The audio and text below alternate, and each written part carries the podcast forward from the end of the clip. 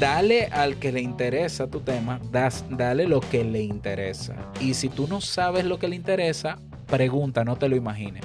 ¿Qué pasaría si cuando yo me lance me pasa esto? No lo sabemos. Lánzate. Ah, y la sociedad también. Tus padres tú le dices que te vas a emprender y te, te mandan a... No, pero estás loco. El empleo, ¿qué, qué te pasa? Hola amigos, ¿cómo están? Les saluda Jean-Pierre y antes de empezar este episodio que tuvimos con Robert Sasuke, les quiero dar una super noticia y es que hace unos meses yo me postulé para este festival increíble que se llama Podfest Global, donde ellos actualmente tienen el World Record Guinness de la conferencia virtual de una semana con más asistencia eh, del mundo. Y me aceptaron como speaker, entonces voy a estar hablando un poco de podcasting. Va a ser entre el marzo 1 al marzo 5. Toda la información sobre este evento eh, está en la parte de la descripción, ya que les he conseguido también un promo code para que ustedes puedan entrar. Entonces, toda la información va a estar en la descripción eh, de este episodio, o si no, lo pueden ir a ver a, mis redes sociales, ¿verdad? Que, o me pueden preguntar y yo les puedo pasar ese promo code. Y todo esto ha sido gracias a ustedes también, porque gracias que ustedes han compartido, han escuchado mis contenidos, eh, me han estado apoyando, se han fijado que puedo ser un buen speaker y les puedo aportar bastante en ese super evento. Así que sin nada más que agregar, les voy a dejar con esta entrevista que tuvimos con Robert Sasuke, que él es un podcaster, emprendedor de República Dominicana. Fue súper excelente la entrevista, hablamos de emprendimiento, de podcasting y muchas cosas más. Eh, les va a súper gustar toda la entrevista, entonces aquí los dejo y disfruten.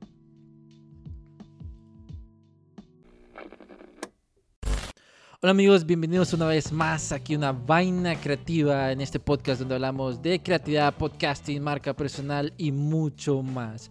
Y en este episodio tenemos a alguien especial en el mundo del podcasting, emprendimiento y es Robert Sasuke. ¿Cómo está Robert? Bienvenido a este espacio creativo. Hola, ¿qué tal, Jan? Yo digo que somos primos porque tú eres Cruz, yo también soy Cruz. O sea que, aunque tú estés en Honduras y yo en República Dominicana, seguro que, primos somos. Yo muy bien, encantado de estar aquí eh, acompañándote y aportándole valor a, tu audiencia. Un saludo a todos. No, gracias Robert este, por estar aquí. Yo me acuerdo cuando la primera vez que supe de Robert Sasuke fue en este festival eh, Latin Podcast, eh, Latin Fest creo que fue el año pasado que tuviste un montón de glitches, eh, problemas de audio, pero el tema era muy interesante, que era monetizar eh, el podcast. Sí, hablamos, eh, ya yo había hablado en otras ocasiones sobre maneras de monetizar un podcast, incluso en YouTube tengo un video que se llama así mismo, 13 maneras para monetizar un podcast, pero nunca había preparado una conferencia para cómo preparar un podcast para monetizarlo. Y bueno, tuvimos algunos fallos, fallos técnicos, pero en general el mensaje llegó. Y como te decía fuera del aire antes de grabar, que tengo pendiente volver a grabar eso para, para que se aproveche en YouTube.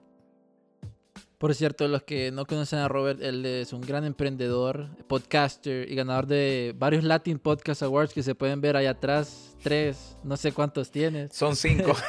cinco. bueno, entre mi esposa y yo, eh, mi esposa ha ganado dos, yo he ganado tres, yo creo que estoy calculando bien.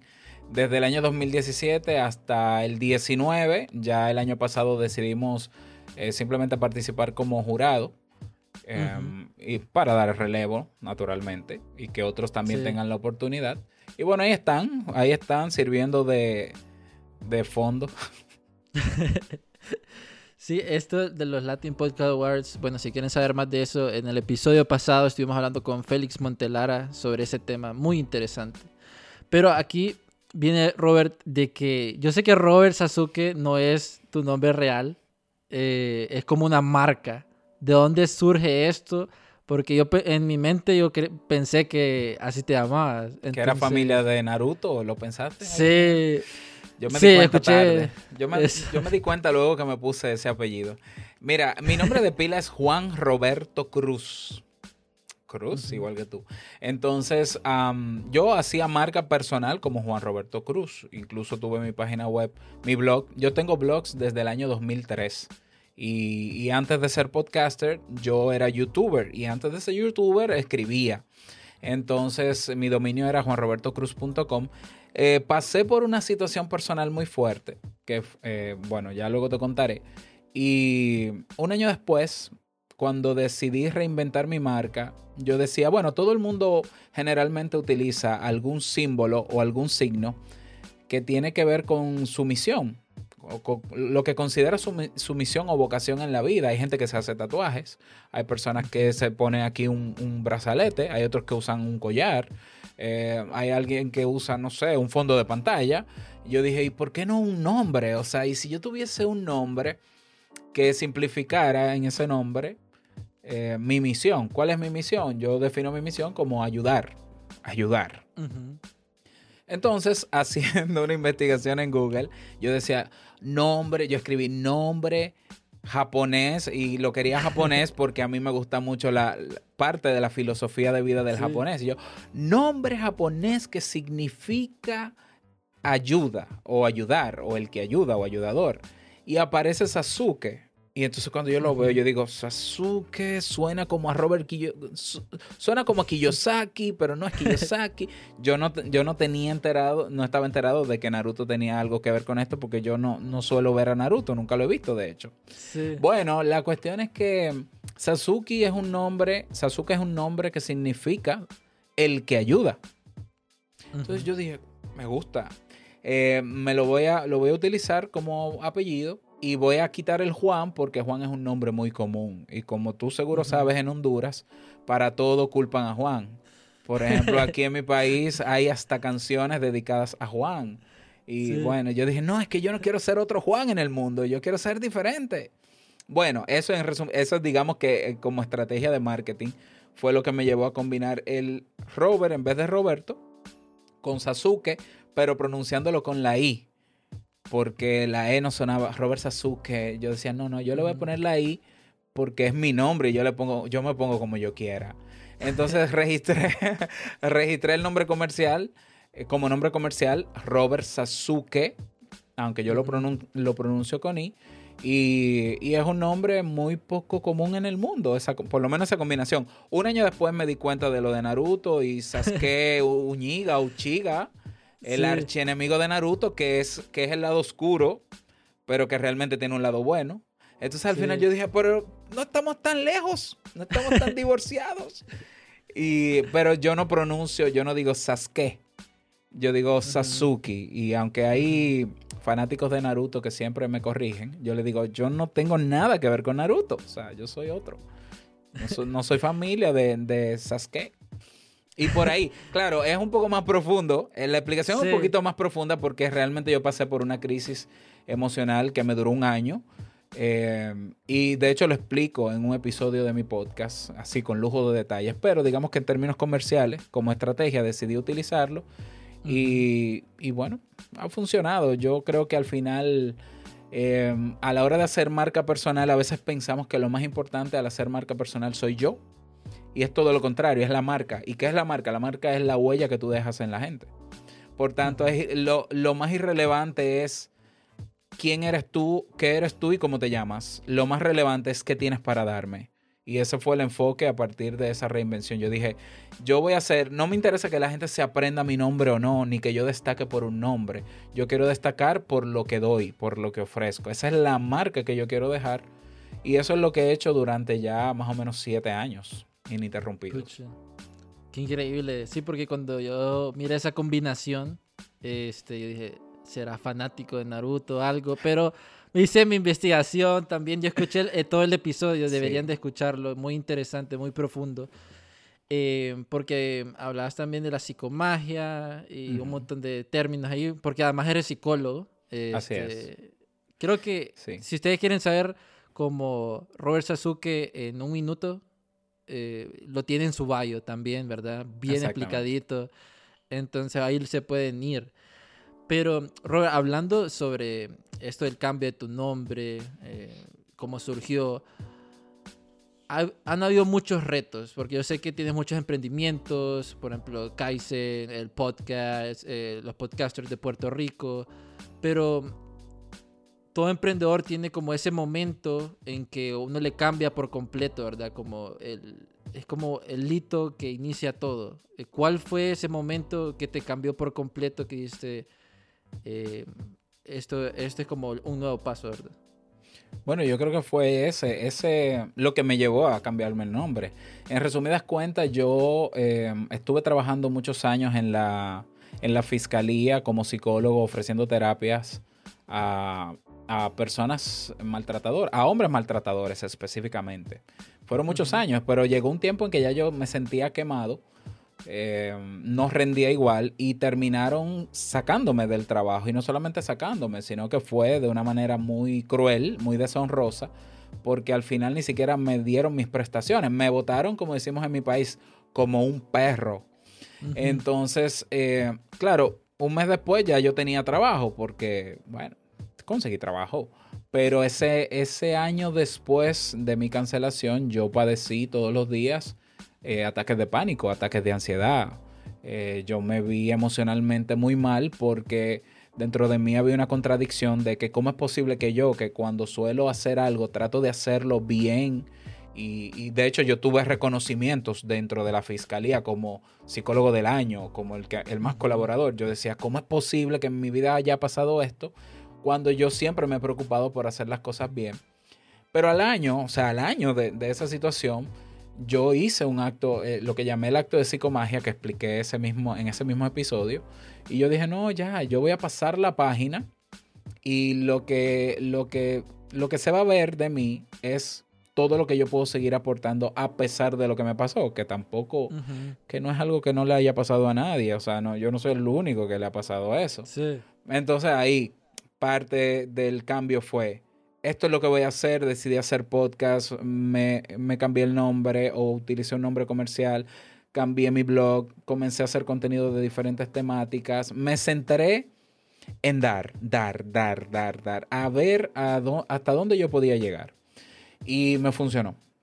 Es decir, eh, me funcionó, he llegado a muchos países a ayudar a muchas personas con, los contenidos que, que doy y ese ha sido mi, ese fue el punto de inflexión y el que yo soy hoy es muy diferente del que era antes eh, en, el, en mi accionar. Antes yo estaba muy centrado en mis méritos personales. Yo estaba muy centrado en mí, porque a mí, si yo soy bueno, si yo tengo títulos. Yo tengo títulos que yo te puedo regalar y mandar a Honduras unos cuantos, ya que tenemos el mismo apellido.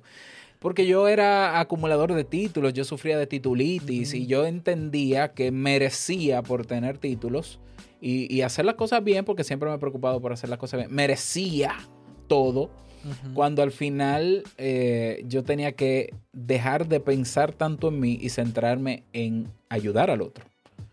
Y fue un cambio pero radical en mi vida. O sea, yo puedo decir un antes y un después en términos, en términos personales y profesionales también. Qué importante eso que mencionas, el, el dejar como el yo y, y enfocarse a ayudar a las personas. Yo me acuerdo, me acuerdo bien, eh, creo que fue un basquetbolista eh, que dijo de que cuando el pensamiento cambia de cómo yo puedo en este emprendimiento ayudar a las personas y no como también lucrarse, ¿verdad?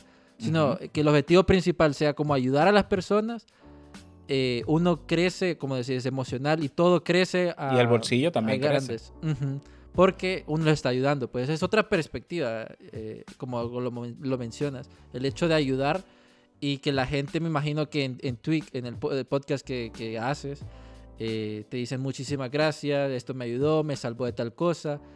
Eso es lo bonito, pues, que y me, el contenido que uno hace. Y me pagan feliz. O sea, a mí me encanta que la gente pague un servicio, un producto mío feliz o sea, que no sienta ni que es una obligación, ni que yo le estoy engañando. No, no, no, es que yo te quiero pagar y a veces me dicen, y lo que yo te estoy pagando es poco para lo que tú me has dado a mí, ya sea hasta con, tu, con, tus contenidos gratis. Yo tengo una frase en uno de mis podcasts que es, el mejor negocio es servir de manera auténtica y el dinero es una consecuencia.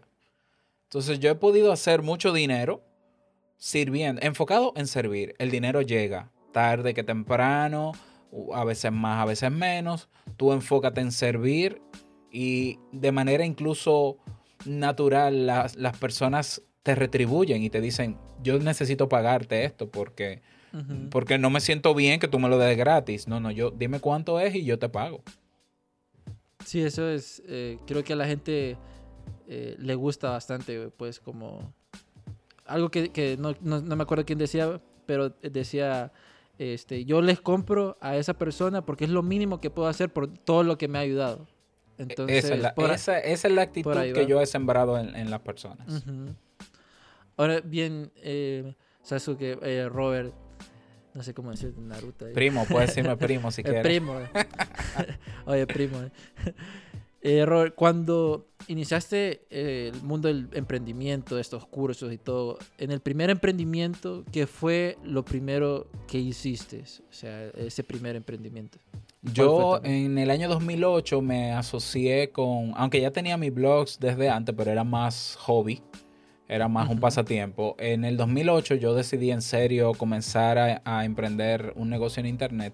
Me asocié con mi esposa y dos psicólogos más amigos y, conseguimos un dinero entre todos para desarrollar una página web que se llamó psicologiadominicana.net y era una, una especie de página, era una página informativa con contenidos de psicología, pero que todo el mundo pudiera entender. En esa época, en el 2008, solamente existían dos o tres blogs en español que escribían de manera frecuente sobre temas de psicología. Y ese fue el primer negocio. Llegó a estar esa página web posicionada porque estaba enfocada al público local de República Dominicana. Estuvo durante mucho tiempo entre las 100 páginas más visitadas en el país. Y ahí estuve cuatro años. Pero llegó un momento donde lo que nosotros queríamos con la página, lo que, lo que queríamos conseguir cuando la creamos, a largo plazo se consiguieron muchísimas otras cosas, pero no eso. Entonces al final... Eh, de los cuatro colegas que éramos, quedamos mi esposo y yo. Y dijimos, mira, ¿y por qué mejor no aprovechamos ahora que queremos hacer cosas diferentes? A mi esposa le gusta escribir. Tú escribe y desarrolla tu marca personal como psicóloga y escritora y yo me dedicaré a otras cosas y listo. O sea, yo tengo habilidades. Y así lo hicimos. Yo, por un lado, Robert Sasuki, Jamie Febles por otro lado. Dejamos ese proyecto pero ese fue el primero. Y fue una experiencia muy bonita. Fue local, hicimos tours por diferentes pueblos del país, conocimos a muchos colegas, a mucha gente. Ganar, no ganamos tanto dinero, pero sí, se hizo dinero. Em, pero fue el precedente que, nos llevó a, hacer a marca personal y a desarrollar nuevas habilidades también. Como ese primer paso a todo lo que que han hecho. fue, eh, fue más de lo que esperábamos. Sin embargo, eh, en el cambio de, nombre, en el desarrollo de mi marca personal, una de las cosas que yo me propuse, que yo sabía que me iba a servir en el futuro, era aprender sobre temas tecnológicos. Y yo aprendí a desarrollar páginas web, diseño gráfico y afianzar muchos conocimientos en marketing. Hice una maestría en marketing. Eh, porque yo decía, es que yo tengo tantas ideas en la cabeza y si por cada idea yo tengo que buscar mil dólares, dos mil, tres mil dólares, para que alguien me haga, me desarrolle la idea, nunca voy a, tener dinero. Entonces, mejor invierto en educación para yo aprender a hacer eso si es que se puede. Y crear ese atajo para. Me sale una idea, es que te la monto. Ahora mismo yo te monto un proyecto en dos horas. Entonces, claro, yo dije no. Y invertí dos años de, de mi tiempo mientras hacía marca personal para aprender desarrollo web. Y hoy tengo 15 páginas web activas. Claro, no todas son negocios, algunas son de, clientes, de otros proyectos eh, que he ayudado, que he colaborado, por ejemplo. Y imparable ando en ese sentido. de hecho, mañana, no, mañana no, era hoy. Bueno, esta semana yo lanzo un proyecto nuevo. Ya, que ya te avisaré. Ah, bueno, no, se puede decir. sí, sí se puede decir. Es, un, es una es un marketplace o una tienda online donde las personas pueden, eh, pueden eh, encontrar tutoriales para que tienen que ver con producción de audio o video, pero tutoriales bien hechos, tutoriales bien puntuales, y la persona tiene la oportunidad de comprar un solo tutorial por un precio bajísimo o pagar una suscripción. Eso es un modelo. Es, exacto, es un modelo de negocio centrado en, explotar el potencial que tienen los tutoriales. Fíjate que si tú quieres aprender algo hoy en día, tú te vas a YouTube. Y está muy bien, YouTube es gratis, está todo. Realmente no está todo, porque yo he, buscado tutoriales de otros, de programas que utilizo y no existen. Y yo digo, pero puedo hacerlo yo. Ah, la verdad es que en YouTube se pierde mucho tiempo porque cuando tú buscas un tutorial tienes que ver más de uno y a veces el tutorial no está bien grabado, entonces tú pierdes tiempo. Yo, una, yo te quito ese dolor y te doy un tutorial que yo te garantizo que está bien estructurado y que va de manera puntual a lo que tú ubicas. Y yo sé que te va a generar tanta satisfacción que tú vas a querer comprarlo. Esa, esa es la hipótesis del negocio. Eh, yo voy a demostrar y voy a validar si será verdad o no cuando lo lance. Pero es eso. Sí, porque eh, hablando de validación, este, un emprendedor, por ejemplo, en, el caso me imagino que has visto como esa necesidad de las personas de, eh, ir puntual al tutorial, pues que las personas no quieren perder el tiempo y ir puntual. Eso es. Pero por, ¿cómo, ¿cómo, por ejemplo, alguien que esté iniciando el emprendimiento, quiere crear algo en el mundo online, cómo uno puede validar esa idea? Este, ¿Cómo lo haces en tu parte? Eh, validar significa eh, tener un prototipo, lo que se llama un prototipo, una primera versión de, eso que tú quieres ofrecer a la gente y, darle promoción para, para, lograr que la gente se interese y lo adquiera. Con una persona que adquiera ese producto o servicio, ya está validado. Es decir, si una persona es capaz de comprarme, en este caso, en este nuevo negocio, un, un tutorial, ya yo estoy convencido de que hay muchas otras personas como esa que serían capaces. El reto está en yo salir a buscarlas, que para eso está la publicidad, las estrategias de marketing. Pero para, eh, para validar una idea de negocio, que ojo, eh, resaltando, una idea de negocio no sirve para nada si no se lleva a la acción, porque hay gente que dice, yo soy muy creativo, yo le digo, ¿y qué has creado? No, yo tengo una mente creativa, no tienes nada, o sea, qué bonito, sácalo, sácalo, y ya veremos. Y entonces tú puedes tener una buena idea de negocio. Bueno, ¿tú crees que puede funcionar? Apuestas a ella. No, no te enamores mucho tampoco, ¿eh? no te emociones. Sácala, saca una primera versión lo más rápido que se pueda, con, lo, con todos los elementos básicos para que cumpla con lo que tú quieres. Es lo que llamamos el producto mínimo viable en, en estrategias de negocio. Lánzalo, que es una estrategia también, que se llama la estrategia de lanzamiento, una estrategia de, de marketing, que es, imagínate que tú físicamente quieres vender panes y quieres saber si cerca de tu casa lo comprarían. Tienes que hacer los panes y tienes que salir a algún espacio donde vean el pan. Y puedes dar una probadita o puedes ponerle un precio más bajo que los otros. Y si vendiste un pan, ya está validado. Ahora lo que toca es, ok, ahora como yo logro que más personas me compren el pan y que sea mucho más, etcétera. Bueno, ya eso es otra cosa, eso son estrategias de marketing. Pero yo lo digo, siempre enfatizo en que una idea no sirve para mucho, porque hay muchos soñadores y a mí, yo soy el primer soñador. Lo que pasa es que yo, yo solamente sueño cuando duermo, cuando me levanto es hacer. O sea, yo cuando digo, me gusta esta idea, ya yo compré el dominio. O sea, no pasan cinco minutos sin yo pensar en un nombre. Nombre, nombre, nombre. Este, este sí, este no, este no. Yo tengo un amigo que yo siempre llamo cuando tengo una idea de negocio. Eh, te voy a mandar algunos nombres a ver qué te parece. Mira este, mira este, mira. Eh, este me gusta, este no me gusta, este no me...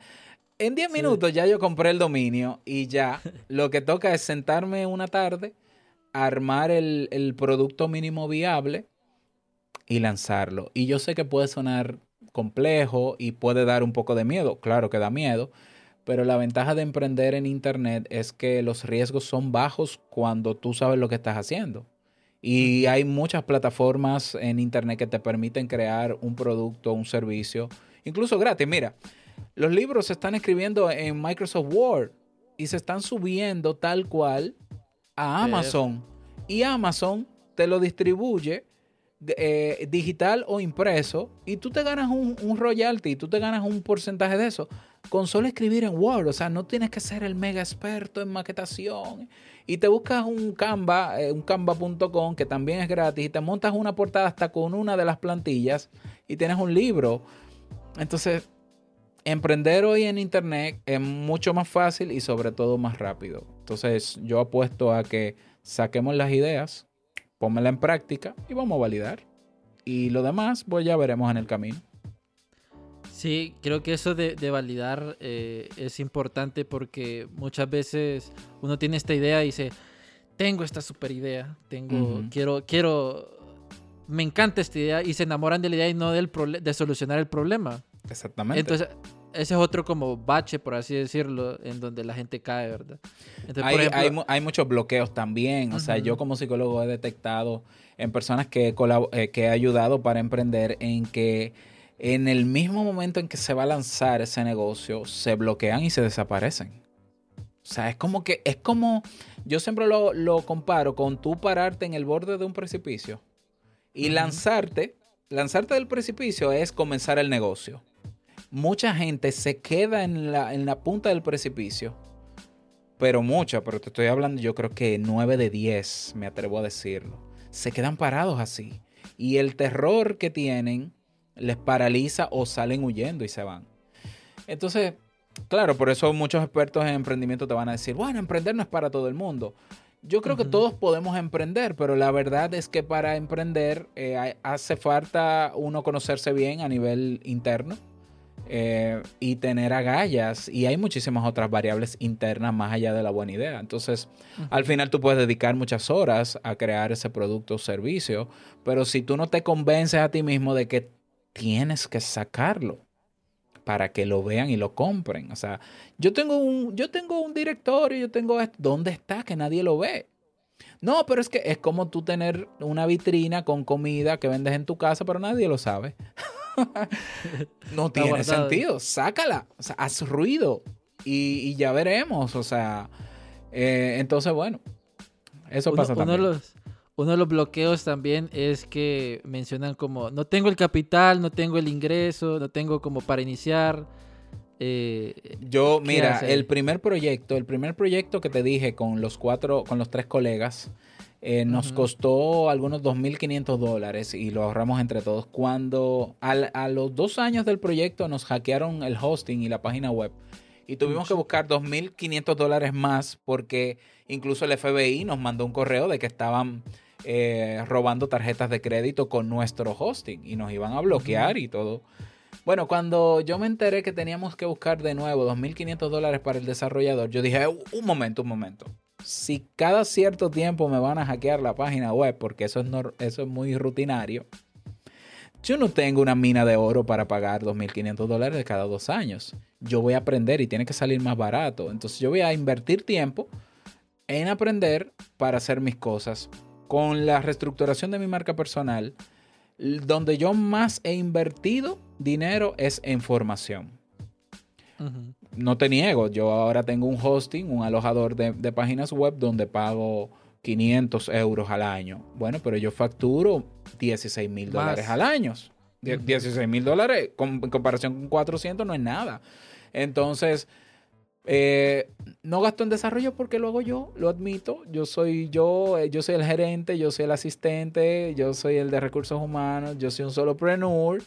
A, a veces es agotador, pero cuando yo quiero hacer algo rápido, está hecho. Entonces, es un mito lo del capital. O sea, es una forma de inversión.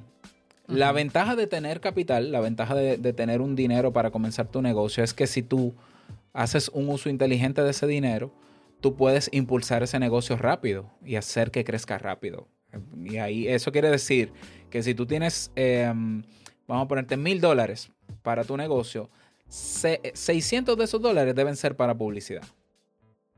Y los otros 400 para desarrollar el primer producto o el primer servicio, la primera versión. Es decir, tienes que invertir más en publicidad si tienes el capital. ¿Para qué? Para que llegue más rápido al público objetivo y pueda crecer rápido. Si tú no tienes capital, tú puedes invertir tiempo, que fue lo que yo hice. A mí me costó cuatro años comenzar a monetizar luego que comencé mi marca personal. Claro, luego que empecé a monetizar, cada año me voy superando en los montos.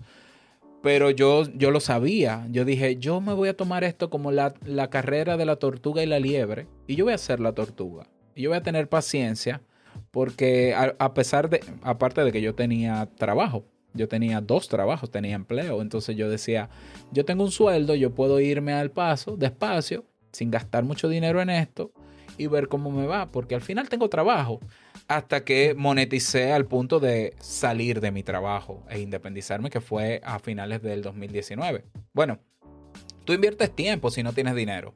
Invierte tiempo. ¿En qué? En formarte. En formarte. Formación gratuita desde YouTube, que es la universidad del mundo. Debería. Solo le falta que, solo falta que te den un título. Ah, y si no, exacto. Y hay plataformas, por ejemplo, que tú pagas 10 dólares mensuales con una membresía y aprendes un montón. Yo hice un equilibrio entre todo eso y durante dos años estuve formándome en negocios, en marketing, en publicidad, en desarrollo web. En, yo soy un geek, yo soy nerd en temas tecnológicos. No me metí tan profundo en programación porque ya es más, es otro mundo. Entonces tú inviertes o capital si no lo tienes tiempo, pero hay algo en lo que tienes que invertir independientemente de que tengas capital y tiempo, que es eh, esfuerzo. Es irremediable. Por más dinero que tengas y montes un buen negocio y lo impulses con publicidad, si no inviertes eh, ese sacrificio para, para que se mantenga, para ahorrar, para manejarte, lo puedes perder. Si inviertes mucho tiempo, pero ese tiempo es aéreo y simplemente te quedas porque mira qué pasa. Hay gente que compra cursos pero no los hace. O los hace teóricamente pero no pone nada en práctica. No estás haciendo correcta la inversión de tiempo. Invertir tiempo es, aprendí esto, de una vez lo pongo en práctica. Aprendí esto de una y era lo que yo hacía. ¿Cómo se instala WordPress en... ¿Cómo se instala? De una vez venía y lo instalaba yo también.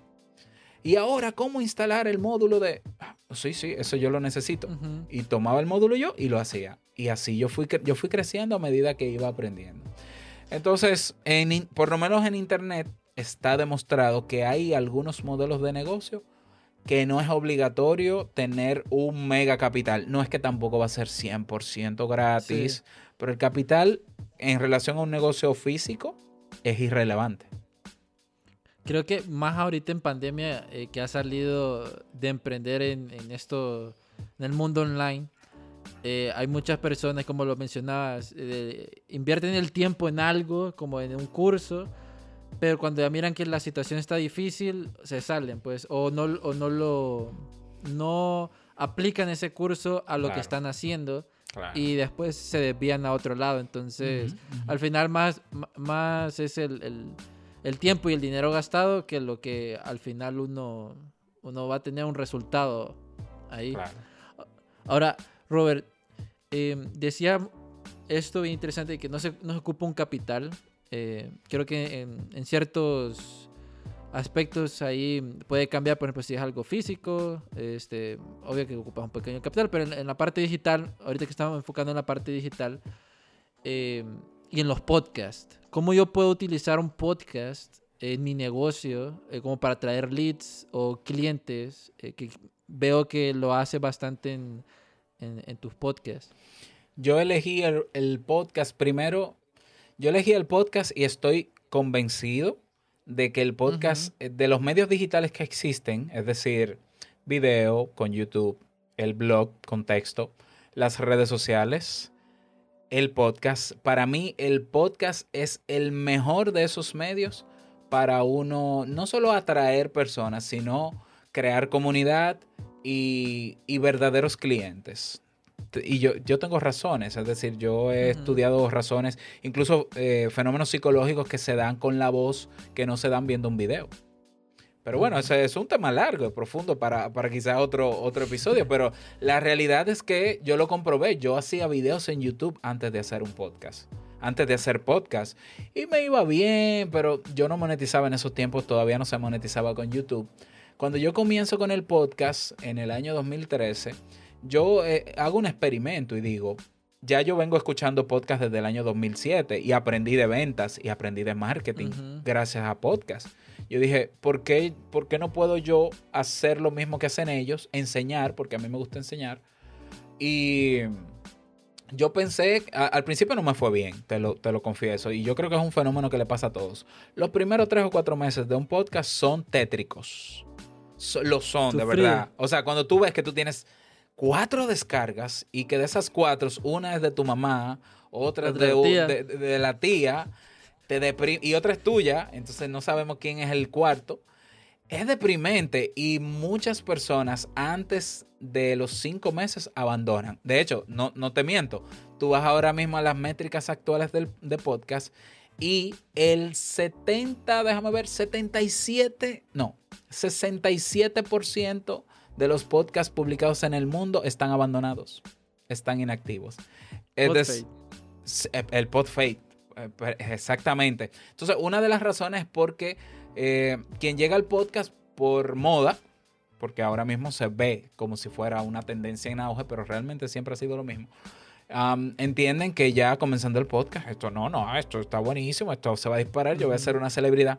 Yo pensé algo parecido, yo quería hacer un programa de radio y no tenía dinero para hacer un programa de radio, ni todo lo que implica. Entonces yo dije, pero en internet la gente habla, porque yo escucho podcast, pues yo voy a hacer un podcast. Y los primeros meses fueron tétricos, de hecho lo abandoné, lo abandoné de- desde mayo hasta, no, desde abril hasta julio del 2015. Mira, yo lo, yo lo comencé un diciembre de 2013 y yo lo abandoné hasta el 2015. Te invito a un café, o sea, mi primer podcast. En el 2015 lo retomo en febrero y vuelvo y lo abandono en abril. Y entonces es ahí donde yo vuelvo a enfocarme en la esencia de, Robert, es que eh, tú estás muy centrado en ti y en tus expectativas. Y tú quieres ser la figura y el psicólogo y el que más sabe. Concéntrate en darle a la gente lo que necesita. En agosto, lo- en julio lo lanzo, el 29 de julio del 2015. Y yo dije, no, el compromiso es que ahora va a ser diario y sin parar. Y ya veremos qué pasa. En dos meses yo tuve 100 mil descargas con ese cambio. Claro, y mucho ruido. Créeme que yo soy ruidoso. Sí, sí. O sea, yo hago mucho ruido. Y eso hice. En seis meses yo tenía un millón de descargas. Y al año ya yo había, ya yo comencé a monetizar creando la Academia Kaizen. Hay una característica muy especial de la persona que escucha podcast y es que te presta casi el 100% de la atención que tú necesitas durante un episodio. O sea, de hecho la retención está entre un 80% y hasta un 90%. Es algo que no pasa en YouTube. En YouTube el tiempo de retención promedio es de 12 minutos. Por eso 12 tú... minutos. 12 minutos. Por eso tú ves a los youtubers que ya no hacen contenido muy largo y si lo hacen, tienen que hacer, Rapidito. eh, tienen que hacer mucha musaraña, mucha muesca y muchos efectos de transición. En el podcast no, ¿por qué? Porque la gente lo pausa. Tú puedes escuchar a Joe Rogan tres horas, pero tú nada más tienes, tú solo tienes una hora, tú lo pausas y sigues mañana. No hay prisa. Entonces, ah, hay una se crea una conexión emocional muy fuerte por la voz, porque tú no estás viendo a la persona que te habla, pero la escuchas y dependiendo cómo te- tú te comuniques con la persona, tú se puede crear una, una conexión como si esa persona te conociera de verdad.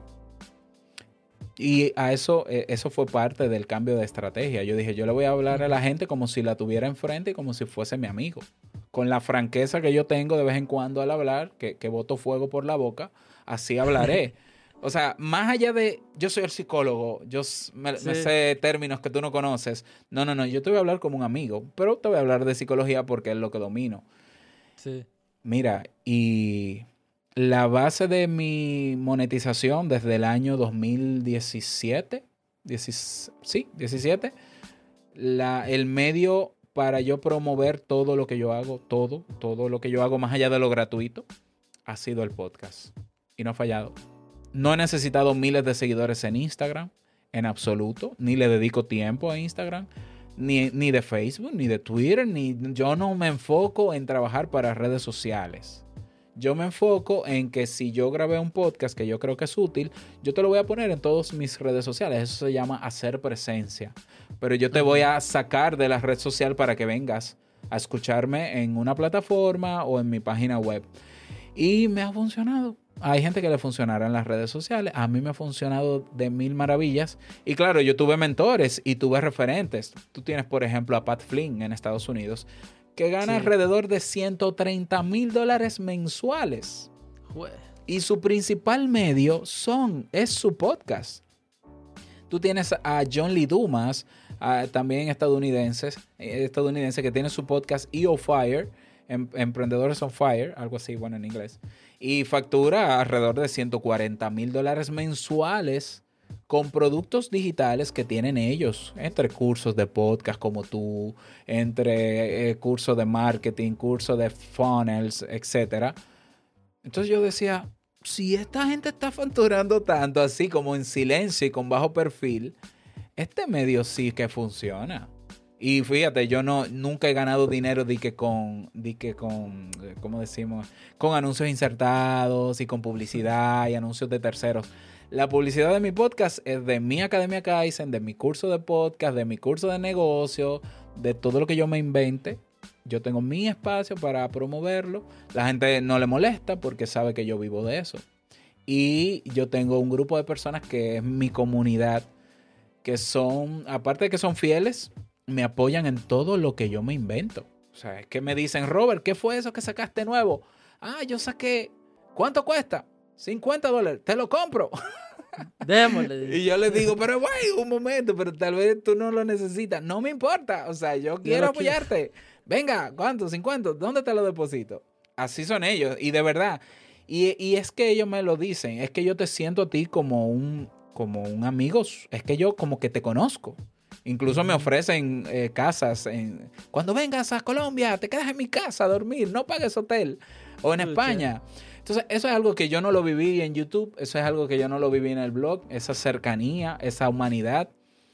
Y, y, ahora le estoy sacando más provecho porque entonces ahora he creado un servidor en Discord donde estamos ahí todos y le estamos pasando genial. Entonces, yo creo que el podcast es el medio para quien quiera llevar un mensaje, pero que sobre todo que ese mensaje se escuche. ¿De qué vale que tú hagas un contenido en internet si la gente lo único que hace es darle me gusta, pero no lo lee y no lo consume? O sea, seamos realistas. Te pasa a ti, a mí. Hay cosas que vemos bonito, le damos me gusta, pero no lo leemos o no le prestamos atención. En el podcast no hay likes, no hay me gusta. Lo que te queda es escucharme. Entonces, para llegar a ver qué es lo que tiene este hombre para decir, hay tienes que, escucharme. Sí. Es un medio, es el mejor medio, de verdad que sí. Sí, de hecho me acuerdo en uno de estos episodios hablabas también el hecho de que por qué yo debería escuchar eh, eh, el podcast, ¿verdad? No es como escucha mi podcast en los bastantes grupos de Facebook que hay.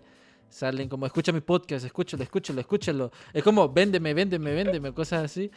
Pero de hecho hay muchos podcasts que hablan de, de todo, no tienen como un, un tema central. Entonces, ¿cuál es ese sentido del, valor que voy a escuchar mi tiempo, ¿verdad?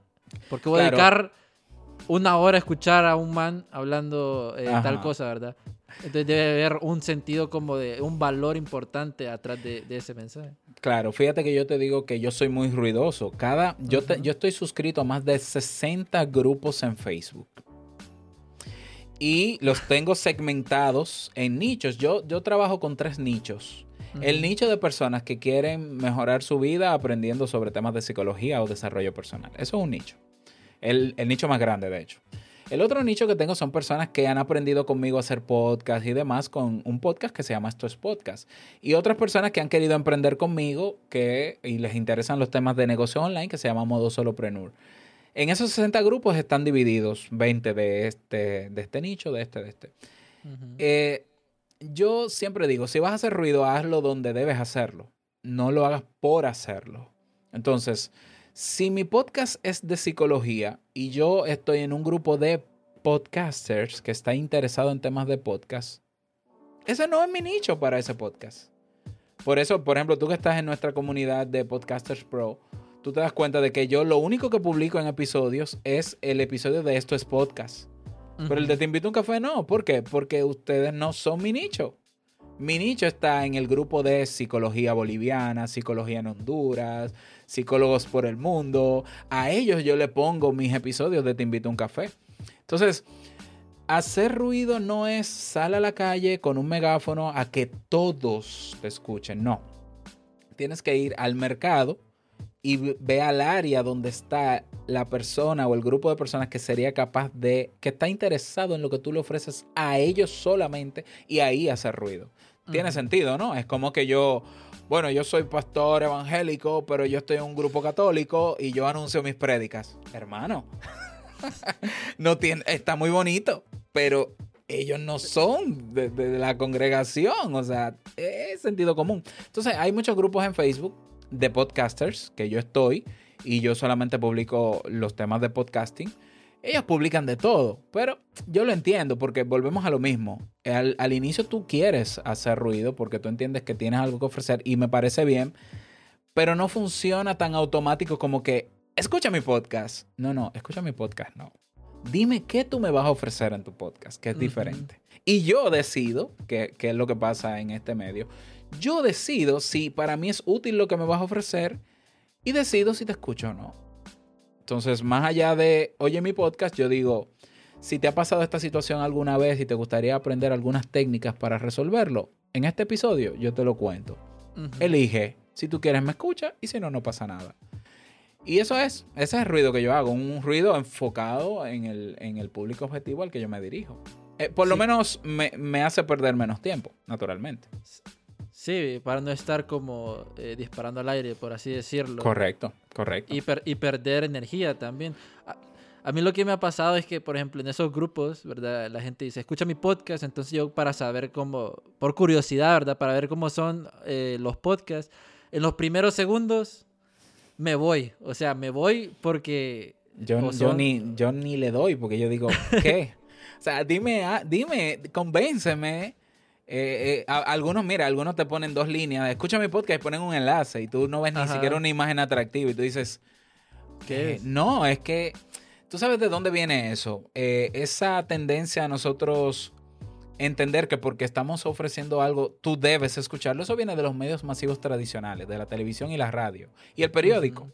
De esos medios tradicionales donde la gente tenía que ver o escuchar lo que ponían, primero porque fuerza. era contenido en vivo y era lo que había.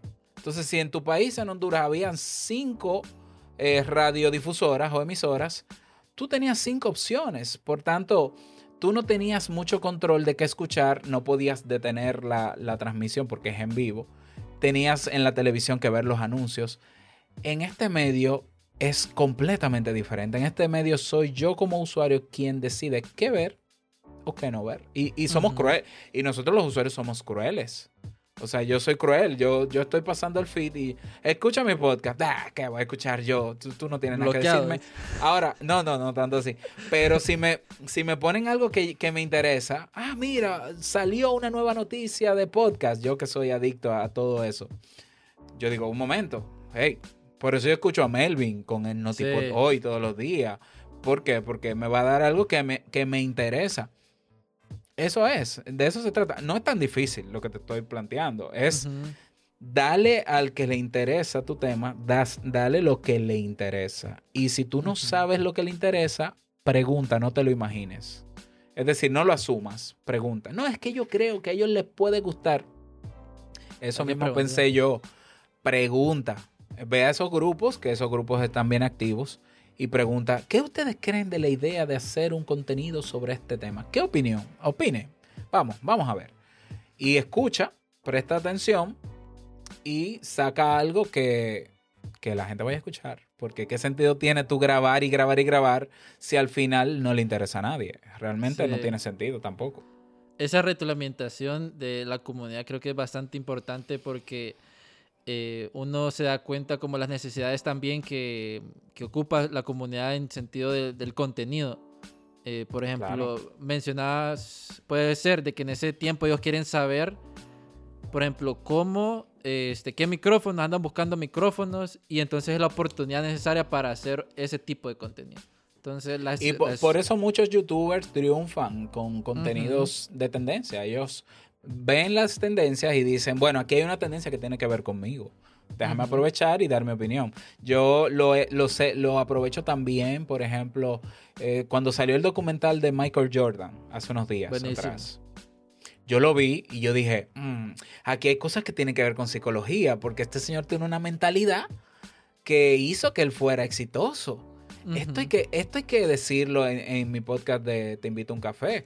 Y preparé un episodio que incluso lo grabé en video en YouTube, hablando de la mentalidad de Michael Jordan de acuerdo al documental. Y ese video va por más de 30 mil vistas. Es decir, yo aprovecho algunas cosas y digo, esto tiene que ver con psicología. Cuando salió el documental de, de Social Dilemma. O nada es privado. Yo dije, aquí tiene que hablar un psicólogo porque esto tiene que ver con el ser humano. Y yo saco argumentos, entonces yo voy aportando a la tendencia, no es que siempre hablo de cosas en tendencia, la verdad que no, porque yo hago contenido diario y, muchas veces no hay tanta información actualizada, pero e, eso es una buena estrategia para crecer. Me meto en la tendencia, si tiene que ver conmigo, si yo se lo puedo mostrar a ese grupo porque existe, vamos a hacerlo, aprovechemos esa ola, como decimos nosotros. Y aprovechar también a la comunidad, porque miraba también uno de tus posts eh, y quiero que nos expliques cómo o cómo uno puede aprovechar la comunidad para ser millonario. Creo que así era uno de los posts que sí, yo tengo sí. yo sostengo la teoría y porque la he comprobado, no puedo decir que es una ley infalible, pero es una teoría, de que hacer comunidad es la base del éxito de cualquier negocio y es lo que te hace millonario. Eh, y no lo digo yo, o sea, de hecho Seth Godin, que es un gurú en temas de marketing, lo ha dicho, ha escrito un libro que se llama Tribu, donde él simplemente dice, en Internet, que es otro mundo al mundo físico, lo que funciona es la comunidad. O sea, cuando, fíjate los movimientos sociales que se han creado por Twitter, que han derrocado gobiernos. Fíjate si es poderoso el Internet cuando la gente se agrupa. O sea, eso está demostrado. lo de Reddit. Todo esto es lío. Las travesuras, ¿eh? Donald Trump con sus tweets incendiarios. Es decir, eh, nosotros los seres humanos tenemos una tendencia natural a parcializarnos, asociarnos, incluso desarrollar posturas radicales. Bueno, esas son algunas vulnerabilidades también que tenemos. Pero la realidad es que el ser humano es, em, es, eh, ¿cómo te digo? Eh, eh, en su naturaleza está lo social, natural. Exactamente. Entonces, ¿cómo no va a funcionar? Fíjate que las grandes marcas, Apple, ¿tú crees que lo de Apple es que solamente hay fanboys? Apple, ¿cómo que le llaman? Fan de Apples. Bueno, fanboys. No, Apple tiene una verdadera comunidad que nutre, que son dos, los developers, que son los desarrolladores de aplicaciones, pero, pero hasta el punto que tienen un servidor en Discord para los developers. Y hay más de 30.000 developers que se comunican directamente con Apple. La gente no lo sabe porque la gente no está en ese mundo. Pero el otro, la otra comunidad que tienen son los users, los usuarios. Pero estamos hablando de una de las empresas más grandes del mundo. Entonces, si a ellos les funciona tener comunidad, ¿cómo no va a funcionar en un negocio? A mí me ha funcionado. O sea, yo gracias, yo digo que a mí mi comunidad literalmente me mantiene. ¿Por qué? Porque a la hora de yo sacar un producto, a quien primero se lo presento es a mi comunidad.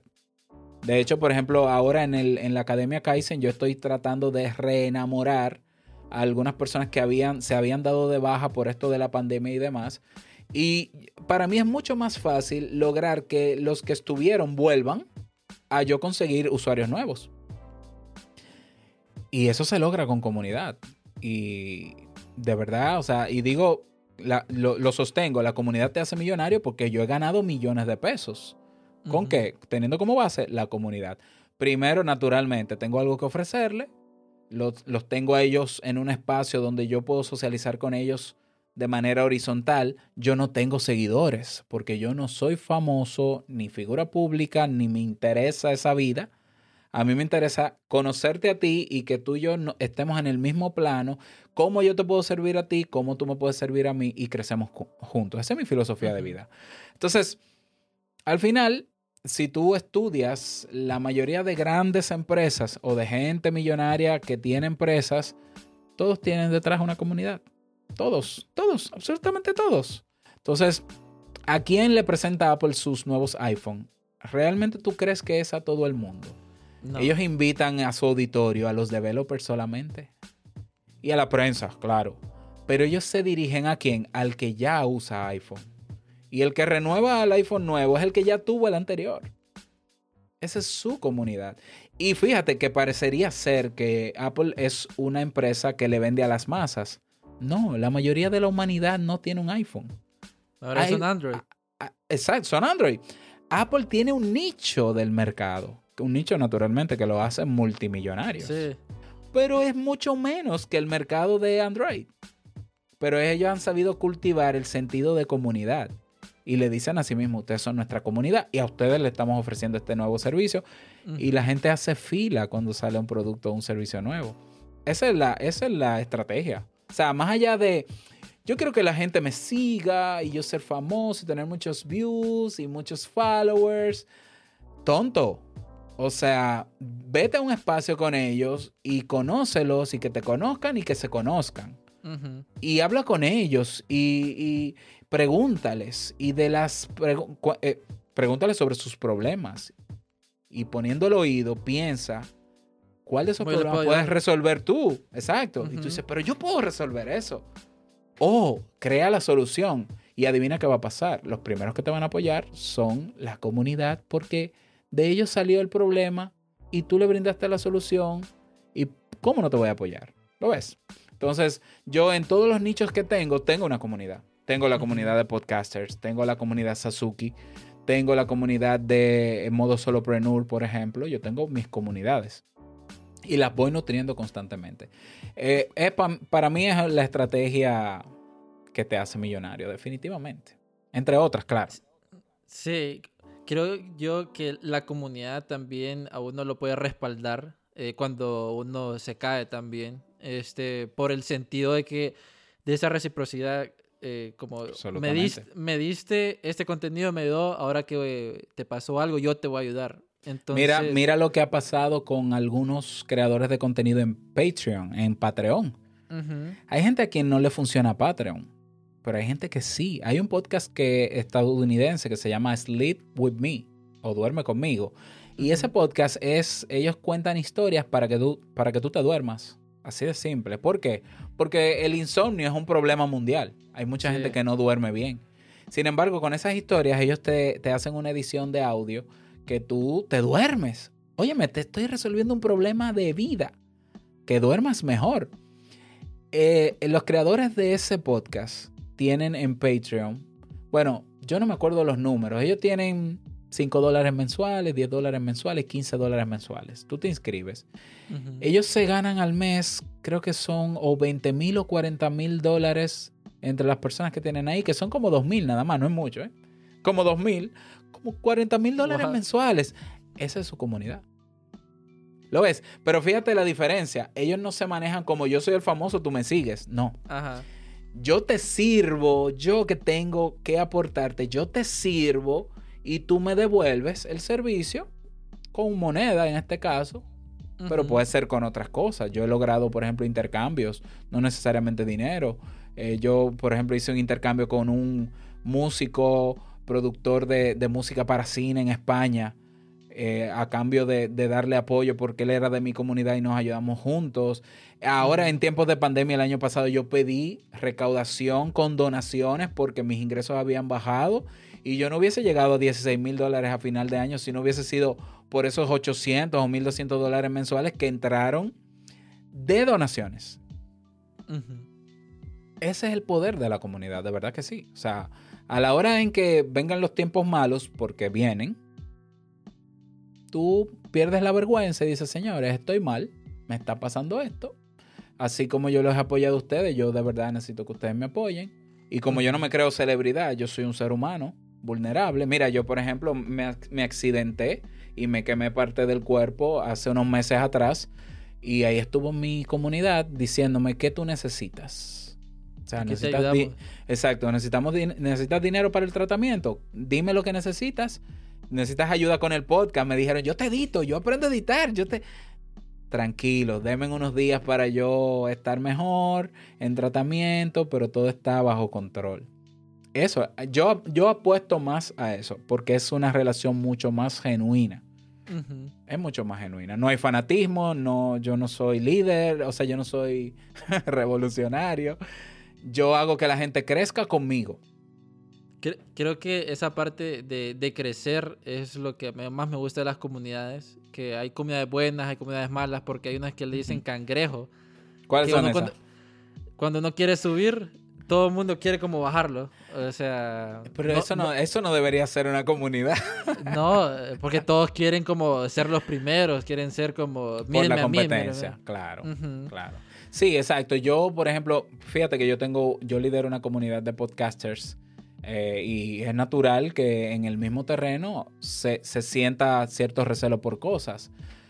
Yo sé que eso es natural como psicólogo, pero al final yo siempre apuesto a, mira, si tú vas a estar en este espacio, aquí todos somos iguales, aquí no hay figura, aquí no hay famoso, aquí venimos todos a aportar. Tú, tú fíjate que tenemos canales donde tú puedes aportar lo que tú quieras, dentro, naturalmente dentro de la temática, y no pasa nada. Tú puedes, tú puedes poner tus productos que se moneticen, lo puedes poner, no pasa nada.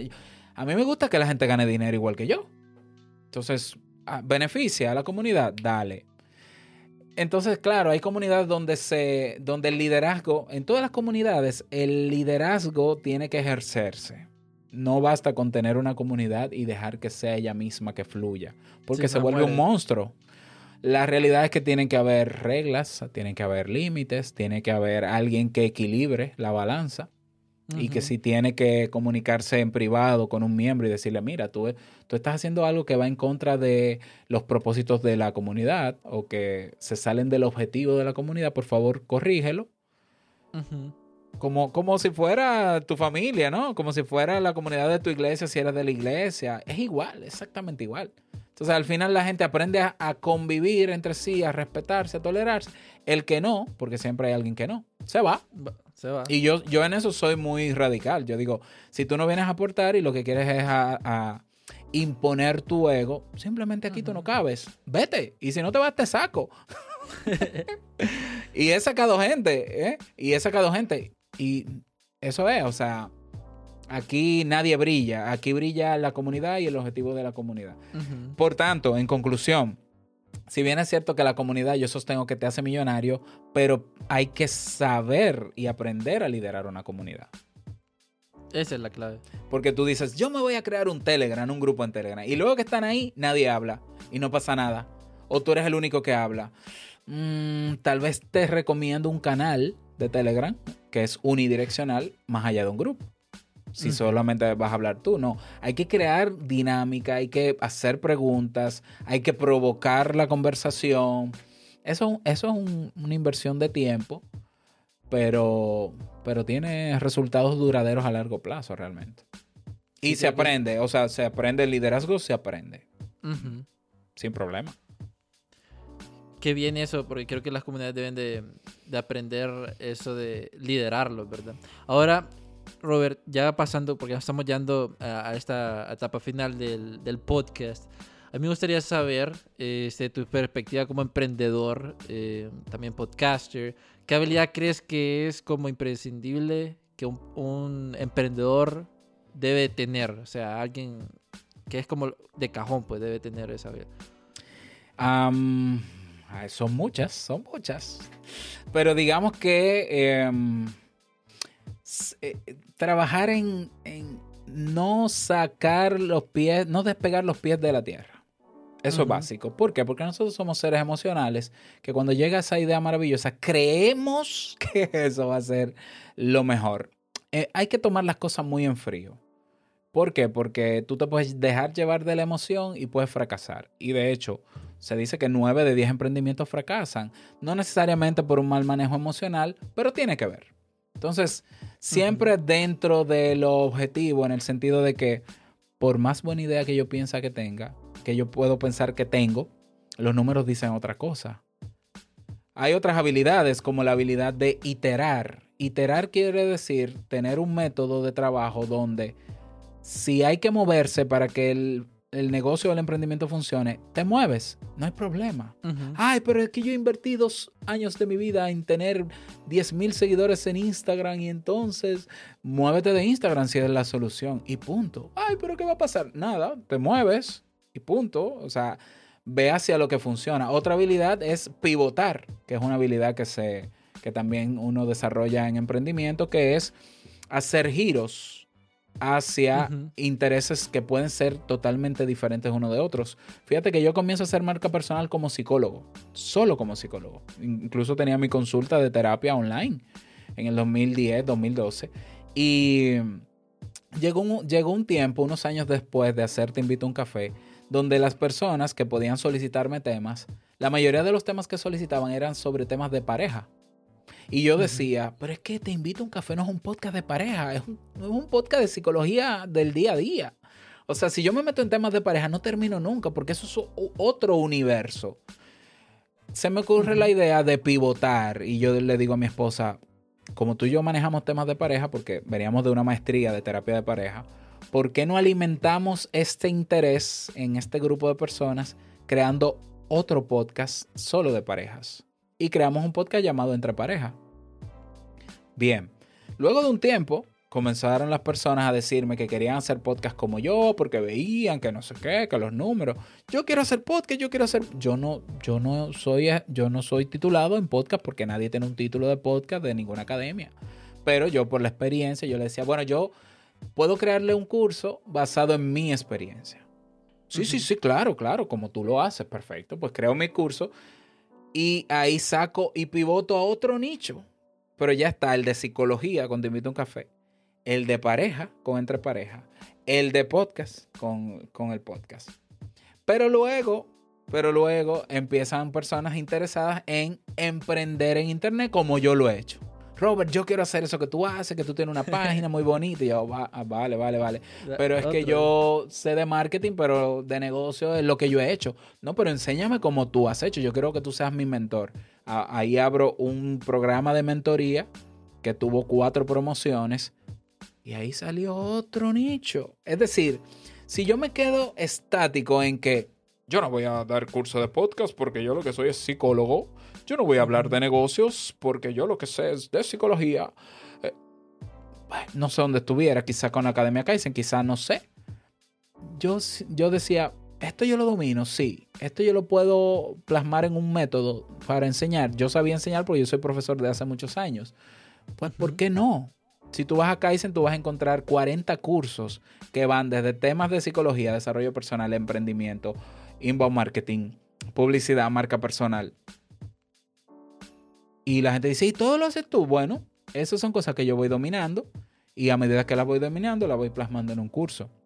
Entonces, iterar, pivotar, ser, la paciencia también es importantísimo. Saber que que, mira, por más bien que tú lo hagas, todos los inicios son difíciles. Tú puedes hacer un buen lanzamiento y te puedes ganar 5 mil, 10 mil dólares. Perfecto, pero van a ver, va a haber un tiempo luego de ese lanzamiento donde quizás la gente no te va a comprar igual. Entonces tú vas a tener altas y bajas. Por tanto, tú tienes que saber no rendirte en los momentos de baja. ¿Por qué? Porque en vez de rendirte en los momentos de baja, tú lo que tienes es que diseñar nuevas estrategias para subir.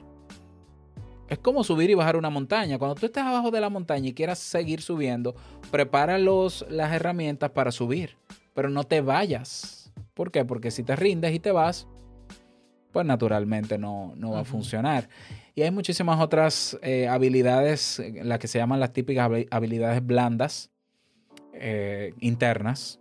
Motivación, motivación personal, eh, perseverancia, podemos hablar de la importancia de, uno aceptarse incondicionalmente y aunque cometamos errores y aunque fallemos, saber que podemos arreglarlo y lo que no se puede arreglar no se puede arreglar, pero lo que se puede arreglar se arregla y continuamos y confiar en ti sobre todo. O sea, saber que, mira, yo voy a asumir este emprendimiento y voy a asumir las consecuencias y voy a asumir cuando me vaya bien y voy a asumir cuando me vaya mal, pero no voy a renunciar a mí. Hay gente que le va mal en un, negocio y dice, yo no doy para eso. Y yo digo, eso es relativo, eso podemos evaluarlo, porque probablemente sí das para eso, pero quizás tú impostor. Claro, tú venías con una expectativa que, óyeme, eh, la por eso te digo, la expectativa te saca, te despega de la tierra. Entonces, mientras más alto tú subes en la expectativa, cuando, te, cuando fracasas, más, más duro el golpe, ¿no? Quédate pegado en la tierra Ah, no te va bien. Itera. Gira, a un giro, haz un giro, pivota. Vámonos por aquí. Mira, la gente no te pide esto, pero te está pidiendo esto. Este nuevo negocio que yo voy a hacer, que voy a crear esta semana, que tiene que ver con temas de podcast, pero también con youtubers y gente que hace videos en YouTube. Marketplace. Es un, es, un, un, pivote que, que estoy haciendo. ¿Por qué? Porque yo me di cuenta este año de que hay personas que algunos de mis cursos no los quiere comprar. Que lo que necesitan es resolver rápido con un tutorial. Y ahí vuelvo yo. Y ahí digo yo, y yo puedo hacer eso. Yo puedo solucionar ese problema que la gente lo que prefiere es un tutorial a un curso. Sí, y hasta más fácil es que hacer un curso. Venga, yo, yo doy la solución. O sea, la solución fuera de YouTube y todo lo que significa ver tutoriales en YouTube no está. Venga, no, no, no es que me interese ser el primero ni super mega innovador. que si existiera igual lo haría. Si otro lo tiene, igual yo lo haría. Pero es porque lo puedo hacer y porque me parece interesante y porque ah, yo estoy escuchando es a mi comunidad. Por tanto, yo estoy seguro que es mi comunidad la primera que me va a apoyar. Entonces sí, todas esas habilidades, aunque sean muchas, eh, exigen aprendizaje continuo, nunca parar de aprender realmente, pero uno tiene que uno va aprendiendo muchas de esas cosas sobre la marcha. Lo que quiere decir, para resumir, que no, ten, que, no pierdas el tiempo primero de que preparándote. No, no, yo me voy a preparar y voy a hacer un curso aquí, un MBA y una... No, no, no, no, no, no, no, no. Tú, tú puedes ya hacer el prototipo, la primera versión de ese producto o servicio para tu negocio sin haber registrado a la empresa, incluso sin tener un plan de negocio. Sí, dale, vamos, dale, dale, dale. No, pero es que yo no sé de manejo. No importa, lánzalo, valídalo y con la validación quizás consigas un dinero para invertirlo en otra cosa. Invertir en un contable, invertir en un no sé qué. Pero lanza. Lo primero, o sea, tú no vas a saber de lo que eres capaz como paracaidista si tú no te lanzas al precipicio. Por más, tú puedes hacer 70 certificaciones de paracaidismo, ¿cierto? Pero hasta que tú no te lanzas del avión, no, tú no eres paracaidista. Hasta que tú no haces tu primer lanzamiento. Entonces tú dirás, pero es que, ¿qué pasaría si cuando yo me lance me pasa esto? No lo sabemos. Lánzate. O sea, tú te darás cuenta de cómo es la realidad del viento más allá de la teoría cuando te lances. Tú sabrás cómo es eso cuando no te abre el primer paracaídas y tienes que abrir el de reserva. cuando te lances, tú vivirás el miedo en carne propia cuando te lances, el miedo que tú tienes antes para prepararte no significa nada hasta que te lanzas, que es mucho peor, pero la vida se trata de eso. O sea, la vida se trata de tú lanzarte, lanzarte, lanzarte, lanzarte. Y claro, si más si llega un tiempo en que tú dices estoy cansado de lanzarme, por más que intento la cosa no funciona, por más que pivoto, no funciona, dejo esto, hago otra cosa, se vale renunciar. Pero no renuncies hasta agotar todo lo que puedas, todos los recursos que puedas. Ya. Sí, creo que eso de, lanzarse eh, y adaptarse en, ese tiempo es, lo que me quedo bastante. Porque he conocido personas que dicen, si yo tengo aquí un montón de cosas, pero no tengo la cámara, eh, pero es que no he sacado esto, no me van a creer porque no tengo este título. Y es ahí cuando le dan pero, pero, pero, pero y dice, es que no, no, tengo tanta experiencia, lo tengo 23 años y solo tengo un trabajo, pero yo sé bastante de ese tema, pero no tengo tanta credibilidad. Entonces, en ese miedo... La, realidad de, todo ese de todas esas preguntas es, todo eso que tú sientes que no tienes para empezar es lo que tú vas a desarrollar cuando empieces. Es decir, no hay manera de que tú desarrolles credibilidad como experto en un tema si la gente no ve una muestra de tu experiencia. Por tanto, tienes que lanzarte. Es decir, yo soy psicólogo, ¿no? Me graduó de psicología. Pero la gente no va a saber qué tan buen psicólogo yo soy si yo no lo demuestro. Y para demostrarlo tengo que lanzarme. ¿Lo ves? Lo que pasa es que lo hacemos al revés. Decimos, es que me falta un diplomado, es que me falta una certificación, es que me falta... tantos años de experiencia. No, o sea, lo que te falta es comenzar. Sí, pero que voy a cometer errores. Claro, exacto. Claro, pero es que ensayo y error es una manera de aprender también, va a pasar, pero tú asumes el error, pides disculpas y corriges el error. Y sigues y llegará un momento que tú miras atrás y tú dices, wow, ¿cuánto he aprendido sobre la marcha? Tiene que ser sobre la marcha. O sea, yo no creo en... Yo sé que tú puedes aprender solamente con teoría, yo lo sé, porque es una forma de aprender. Pero la vida no se trata de teoría. O sea, los que han cambiado el mundo no han sido los teóricos, son los que han puesto a prueba la teoría. O sea, y, la, y es triste, ¿no? Porque tú dices, no, porque no fue Einstein el que, el que, el que teorizó tal cosa. Bueno, pero tal vez fue el que la ejecutó. Incluso, el, que se arriesgó. En el caso de Einstein es una excepción, que él dejó la teoría y otros la demostraron. Perfecto, fue un genio. Pero en la historia habla de los que cambiaron el mundo con acciones, no solamente teorizando. Entonces al final tampoco se trata de aspirar a cambiar el mundo porque suena demasiado y nos bloqueamos por eso. ¿Qué puedes hacer hoy? ¿Qué poquito puedes hacer hoy para, para darle a la gente eso que tú entiendes que necesita? Porque es que tú no puedes emprender un negocio si el negocio no responde a algo que la gente necesite. O sea, un negocio que no resuelva un problema no tiene sentido. Y, te, lo puedo, te lo puedo poner en cualquier modelo de negocio. Tú dirás, pero el entretenimiento, la gente que vende lujo y joyería, ¿eso no resuelve un problema? Sí, lo resuelve. Un problema de sentirte importante, sentirte por encima de los demás o estar en una clase social distinta. Eso para mucha gente es un problema. O sea, hay personas que cambian el vehículo y compran uno de lujo, aunque se endeuden y no tengan con qué comer, porque entienden que es un problema no tener el vehículo de lujo. ¿Lo ves? Entonces, no importa el negocio que sea, el enfoque es concéntrate en servir y si tú crees que puedes, si crees que puedes hacerlo, tienes que creer, confiar en ti y eh, lanzarte y aceptar lo que venga. Es que de verdad es, doloroso, la decisión es dolorosa. Mira, yo duré cuatro años antes de dejar mi empleo para independizarme y yo el último mes, cuando puse la carta de renuncia, yo me enfermé porque hasta mi cuerpo decía, no te vayas, ¿cómo te vas a dejar a tu familia sin ese sueldo? ¿Y si, y si fracasas? ¿Y si te va mal? Entonces una noche yo me senté y yo dije, que se joda todo. O sea, lo, lamento por mis hijos. Tienen a sus abuelos, tienen a sus tíos. Si, si nos va mal, que, que se muden a vivir con ellos. O sea, pero claro, detrás de todo esto, yo estaba facturando más que mi sueldo. Sí. Entonces, eh, objetivamente, yo podía irme. Psicológicamente era muy fuerte. O sea, un mes enfermo, literalmente. Eh, y yo dije, no, lo asumo. Asumo lo que venga. Y declaré ese mismo año como el año de la incertidumbre. Y yo le decía a la gente, yo no sé qué va a pasar este año, pero yo voy a dar todo lo que yo pueda dar. Y ese año, el 2019 y el 2020 son los dos años donde yo más dinero he ganado. Fue.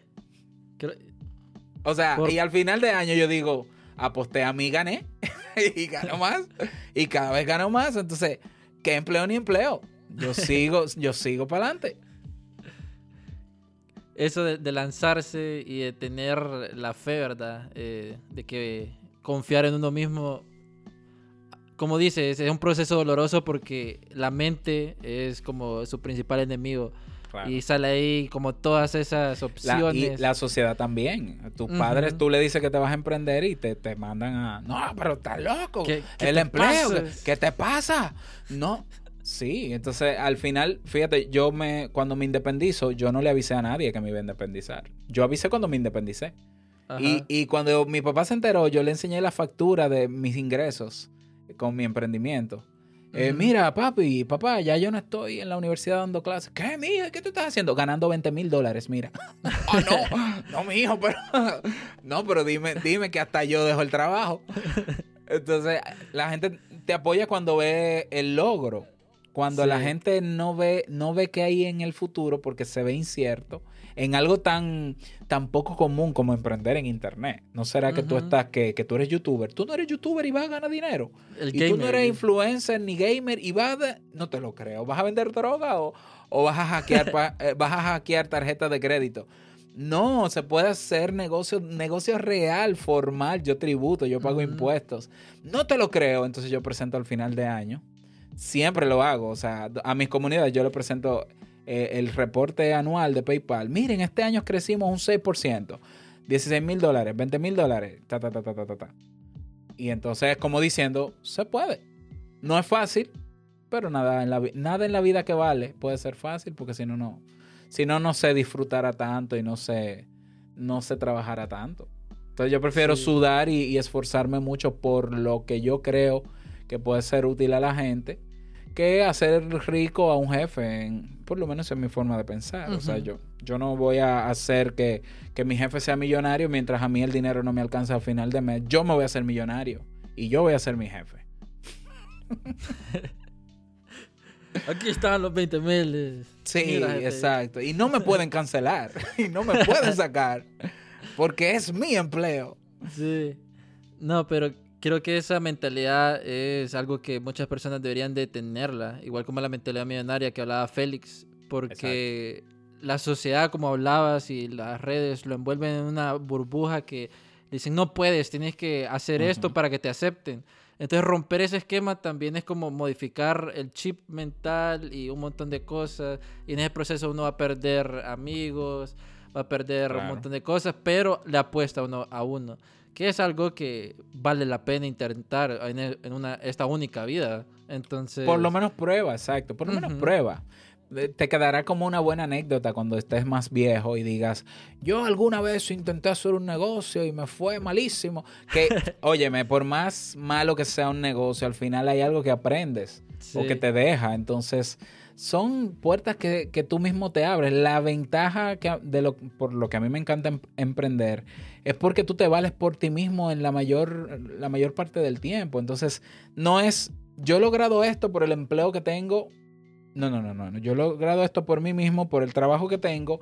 Y, yo me he dado cuenta que el mes que yo no trabajo de manera eficiente, gano menos dinero.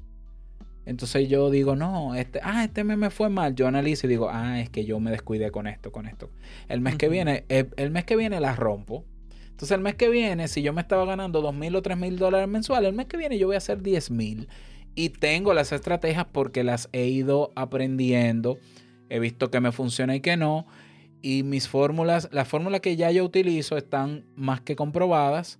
Si yo digo que el mes que viene me gano 10 mil dólares, que de hecho lo tengo en meta para febrero, 10 mil dólares como mínimo, 10 mil dólares. O sea, y eso no lo puedo hacer yo en un empleo. En mi empleo, por más buen empleado que yo sea, gano lo mismo que otro y ya. Entonces yo, a mí me gusta experimentar esa libertad como el paracaidista, de que, bueno, ¿qué es lo peor que puede pasar? Que no abra el paracaídas, pero tengo el de reserva. ¿Y qué es lo peor que puede pasar si no abro el de reserva? Que me mato, pero me maté yo. O sea, lo decidí yo. O sea, al final no me mató el trabajo del estrés ni de un infarto porque el jefe no lo soporto y, y, hay un ambiente tóxico. No, no, me maté yo porque decidí al final asumir la consecuencia y morí conforme. es algo así, o sea, es, un eh, emprender es un acto de rebeldía. Comenzando contigo y con los que te rodean. Es como que no me importa lo que ustedes digan, yo creo en mí y si me va mal, lo asumo. y te lanza. Y, quién sabe. Y te confieso, yo he tenido meses malos. Bueno, pero, la mayoría no han sido malos. La mayoría no han sido malos. Pero se aprende, lo bonito es que se aprende de, todo ese proceso y creo que eh, si ustedes quieren saber más de cosas de emprendimiento, bueno, ahí tienen el Solopreneur, así se llama, ¿verdad? En, Robert Sasuke, donde pueden encontrar bastante contenido interesante em, para, para si ustedes quieren emprender. Ahora, ya para terminar, Robert, porque ha sido una entrevista súper, súper nutritiva e interesante. Este, rápido, como, ¿qué consejos le darías a esa persona que este, quiere como emprender o crear un podcast ahorita, ahorita mismo que te está escuchando? O que abra una cuenta en Anchor y comience a grabar. Que se lance. sí, sí, bueno. yo, la realidad es que yo diría como experto en podcast en que hagas un buen guion y todo lo que sabemos, ¿no? Que para que funcione. Pero la verdad es que a menos que tú seas, si tú no eres consumidor habitual de podcast y no estás en este medio como usuario, tú no vas a entender lo que se vive en el podcast eh, a menos que hagas el podcast. Entonces, la verdad, eh, eh, aunque suena cliché y mucha gente lo dice, pero es comienza mañana, no necesariamente grabando el primer episodio de tu podcast, pero por lo menos pensando en el nombre, qué quieres lograr con él. Dibújalo en tu mente o plásmalo por escrito que sea bien detallado para que te emocione la idea. Esa, esa emoción también te va a ayudar a mantener la motivación en ella. Trata de que no pase un solo día sin que tú hagas un poquito más que te acerque al proceso de grabación. Y lo más difícil va a ser grabar el primer episodio o dar ese primer paso en el caso del emprendimiento. Con todo y miedo tú lo vas a hacer porque yo, yo emprendo con miedo y todos los días yo tengo miedo. Y cada vez que hago una estrategia nueva, por más experiencia que haya tenido, tengo miedo de que no, de que no, no, no funcione. el miedo no es una enfermedad, el miedo no se quita, hay que hacer las cosas con miedo. Entonces, el primer episodio que yo grabé con mi podcast, yo lo grabé en esta habitación y yo sudé grabándolo de, de los nervios, pero yo sudé como si hubiese jugado baloncesto cuatro horas pero nadie vio mi sudor. Una ventaja de grabar podcast, ¿no? Sin video. Entonces yo, decía, no, yo estoy mojado, pero estoy contento, lo logré y nadie se dio cuenta. Y se me notaba la, agitación de la voz, naturalmente por la respiración. Y yo grabé muchos episodios así, sofocado. Y yo paraba y yo, ah, estoy nervioso. Sí, aún nervioso, aún nervioso. O sea, al final... Eh, son cosas que se manejan a medida que uno camina. Así que rápido, comienza, ya. Paso número uno, el, que, el primero que se pueda. Y dale para allá. Démosle. Bueno, Robert, este, ahora viene la pregunta creativa, que es la sorpresa de cada episodio. Hmm, a ver. Que puede ser una, un acertijo, una pregunta en general. Entonces tienes como 30 segundos aproximadamente para responder. ¿Estás listo, Robert? Espero. es un acertijo. Dice, si te comes la E y agregas la A, mira, mírala muy bien y la echas a volar. ¿Qué es? Si te comes la E, repítelo, ¿lo puedes repetir? Se puede, se puede, como en el concurso de belleza. Sí, dale. Si te comes la E y agrega, agregas la A, mírala muy bien y la echas a volar. ¿Qué es? Ni idea. Estoy, pensando. La ensalada, la empanada. la. Eh, ah, espérate, que es que yo me como la E y la echas a volar. La. Ah, no sé. No me llega. La, la cometa. Ah, ok. Es cierto ah, es que te. Ya, ya, ya. Es que yo soy muy bruto para los acertijos. Por eso nunca aprendí ajedrez. Te, eh, te cuento, te cuento peor. En mi, en mi secundaria y mi bachillerato yo tuve el coeficiente intelectual más bajo de toda la promoción mía. ¿eh? Así que no, no. me, sorprende que no me lo sepa. no, he, tirado acertijos eh, y a los otros invitados bien difíciles. Entonces, son de, de rapidez mental, pues. No, pues yo no. Yo en eso tú me pones a jugar baloncesto y ahí yo tal vez soy un poquito más ágil. No, bueno, Robert, gracias por estar aquí en Una Vaina Creativa. Ha sido un placer tenerte aquí en este espacio. Espero que todas las personas que nos hayan escuchado hayan sacado provecho de, esta conversación. Espero que sí, gracias a ti, eh, Jan, y muchos éxitos. A saludar a tu audiencia y estamos, como siempre, para servir y para ayudar. ¿A dónde te pueden contactar eh, la gente? pues eh, todo está centralizado en mi página web, robertsasuke.com. Todo, ahí está todo, mis redes sociales, mis artículos, todos, todos mis podcasts, todos mis negocios eh, tienen los enlaces ahí, robertsasuke.com. Listo, entonces apúntenlo amigos para saber más información de Robert y mm, nos vemos en el próximo episodio de Una Vaina Creativa. Eh, vamos a tener más invitados para que ustedes puedan aprender. Y recuerden que si quieren saber más de marco personal, podcasting, eh, pueden visitar a Jumpy Cruz en Instagram, ahí me pueden escribir. Y también pueden visitar Archivos Enigma, eh, este podcast enigmático que tengo con mi amigo Darío, si quieren que su mente explote, ¿verdad? Entonces nos chequeamos a la próxima, amigos, y esto fue Una Vaina Creativa. Chao. you